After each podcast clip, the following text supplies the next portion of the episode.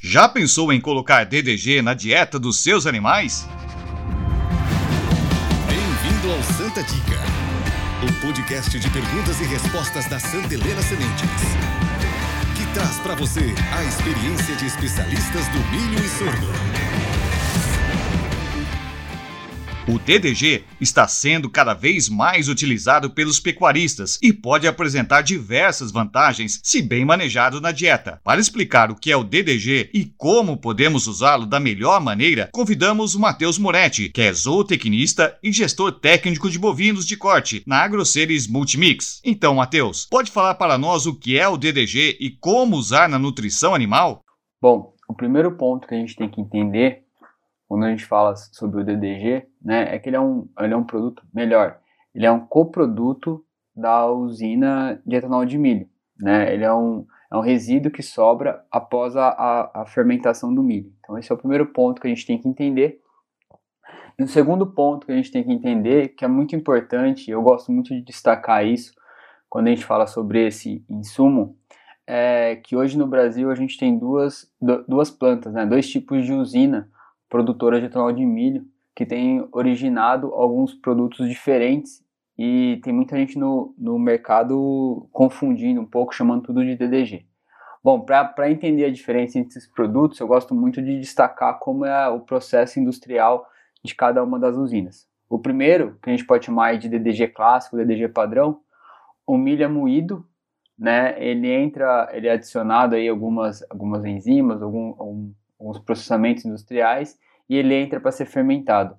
Após o processo de fermentação, né, existe o processo de destilação, onde é separado o álcool então que foi produzido, e desse resíduo é, eles fazem um processo de centrifugação, onde eles separam né, o que a gente conhece como xarope de milho ou a parte de solúveis, né, que é, é uma fração rica em, em aminoácido, em parede de levedura, e uma parte mais sólida que é o WDG, né, que a gente conhece no mercado.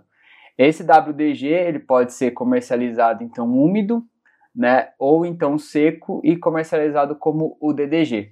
Algumas usinas ainda eles pegam aquele xarope do, do milho, aquela parte dos solúveis, é, juntam nesse resíduo sólido e e que gera o que a gente conhece como DDGS, né, que é o produto DDG mais os solúveis.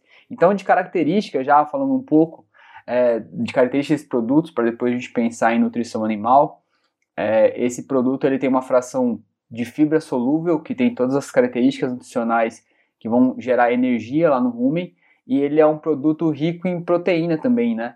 É, uma proteína de qualidade, né, que a gente tem utilizado na nutrição dos ruminantes, a gente tem que entender que essa proteína ela tem uma fração de proteína não degradável no rumen mais alto e isso vai pedir ajustes quando a gente pensar em termos de formulação, certo? Uh, uma segunda linha que a gente vê aí é, produzindo DDG no Brasil é uma linha onde eles fazem a separação da casca do milho, então no processo de moagem eles separam a casca de, do milho e, é, e, esse produto entra para ser, ser fermentado é, com uma maior concentração de amido é, sem essa casca, né? O, o, processo a partir de então é o mesmo. O que acontece é que o resíduo lá depois da, da extração do etanol, ele é um resíduo mais proteico, ele é mais rico em proteína, né? E aí é o que a gente tem tido aí no mercado, aqueles DDGs de alta proteína, em torno de 40%, algo nesse sentido.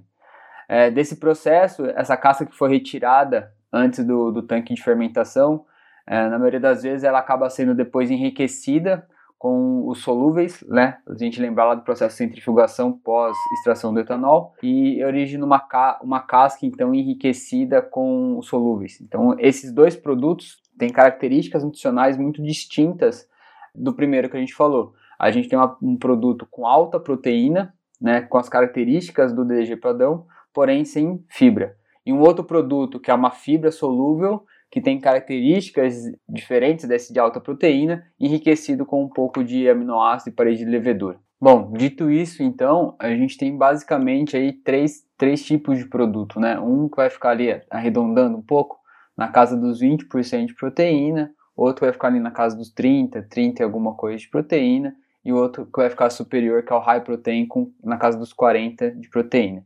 Então a gente entende qual foi o processo produtivo que originou cada um desses produtos, para entender as características de cada um e saber então como trabalhar eles na nutrição dos ruminantes, né, dos bovinos. Basicamente, esse produto mais mais baixa proteína, ele tem uma característica muito mais de fibra. Fazendo uma analogia aqui, ele vai ter um comportamento bem parecido uh, com uma casca de soja lá no rumen, né, com teor proteico um pouco superior, e ele vai entrar via de regra substituindo aí parte da nossa fonte proteica, mas boa parte do, do milho na formulação. Ele é um produto de um, de um custo até mais baixo do que os outros dois. É, lá no outro extremo, né, o produto com alta proteína, ele é um produto que ele tem proteína, mas já não vai ter essa, essa fibra solúvel, então ele entra substituindo farol de soja na formulação. Essa substituição ela pode acontecer em sua totalidade, uma preocupação aqui é, dependendo do nível de inclusão, a gente pensar no ajuste de ureia e PDR lá no rumen, e esse produto tem entrado em torno de 15% das fórmulas é, de forma geral aí, em dieta de animais no confinamento.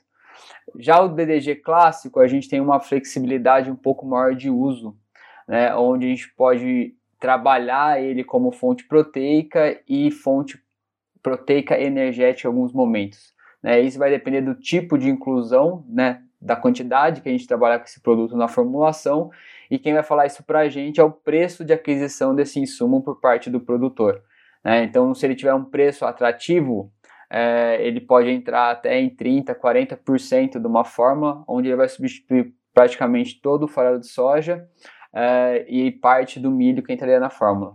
Nos preços atuais que a gente tem visto no mercado hoje, ele tem entrado aí na casa dos 15, 20% de formula, da formulação, substituindo então o farelo de soja uma pequena fração do milho da fórmula. Quais os cuidados que devemos ter nessa utilização?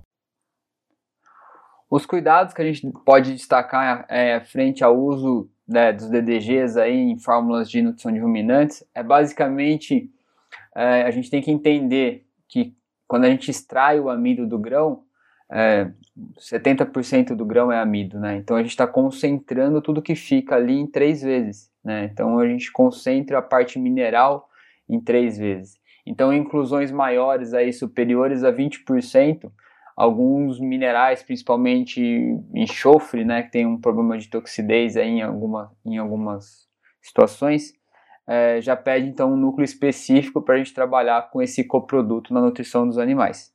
É, outros dois pontos que eu gosto muito de, de destacar é que a gente está falando de um coproduto, né? E como todo coproduto, existe uma variação é, inerente ao sistema produtivo das usinas. Então, constantemente a gente avaliar o que está chegando na fazenda para ter certeza da matriz nutricional desse insumo que a gente está trabalhando dentro da formulação. Né? Às vezes a gente está falando de um produto com com 30%, mas o que está chegando lá na fazenda tem 33%. Isso muda toda a, a composição e a fórmula que a gente trabalharia com os animais.